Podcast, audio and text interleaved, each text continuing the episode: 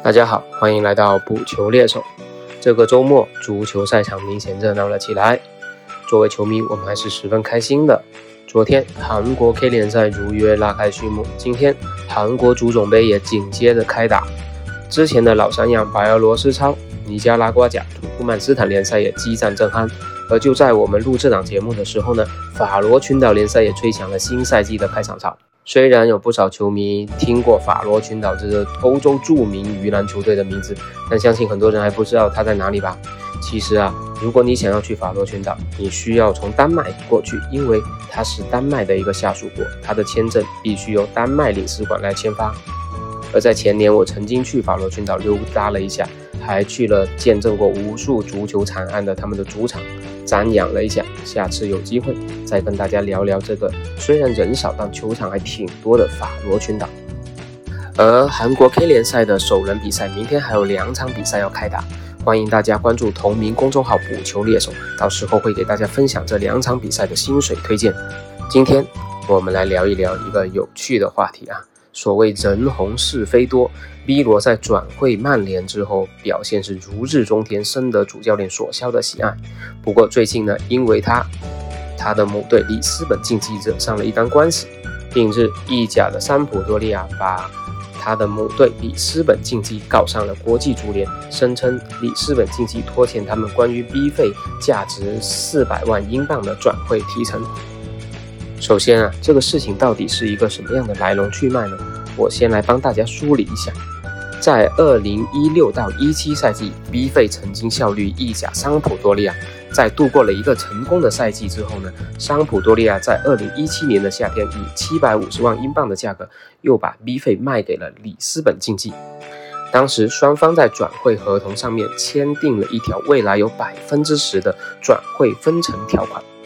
而随着 B 费正式转会曼联，这一条款理应该是生效，毕竟是一条白纸黑字的合同条款。那么里斯本竞技为什么会拖欠桑普多利亚这一笔钱呢？难道因为是最近疫情穷疯了？显然是不是，这里面另有玄机，听我慢慢说。为什么里斯本竞技坚称他们跟桑普多利亚之间不存在拖欠问题呢？因为啊，B 费在转会到里斯本竞技之后呢，便单方面撤销了合同，在二零一八年。包括 B 费在内的九名里斯本球员，因为俱乐部训练场内遭到本队球迷的攻击而单方面解除了跟球队的合同，就是罢赛，要走人。而后来随着帕拉特西奥啊、马丁斯等多名被球迷攻击的球员离队，B 费的态度却来了一个三百六十度的大转弯，他选择跟俱乐部又重新签订了一份五年的新合同，而这个新合同里面就包含了一个亿欧元的解约条款。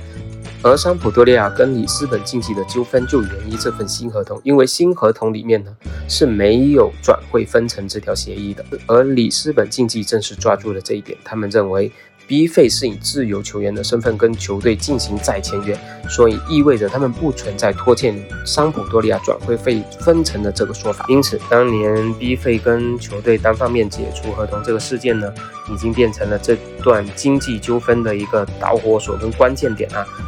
据国际足联在周四的时候表示，双方呢已经开始走法律诉讼程序了，国际足联也将跟着形势开展调查。不过这里面也有部分受疫情影响的因素，里斯本竞技目前正面临资金短缺。上个月，在全球金融环境都不太乐观的情况下，一家德国银行冻结了里斯本一笔非常急需的贷款。所以里斯本的这种赖账行为还是可以理解的，当然这个赖账还是要打双引号的，毕竟人家还是有理有据的。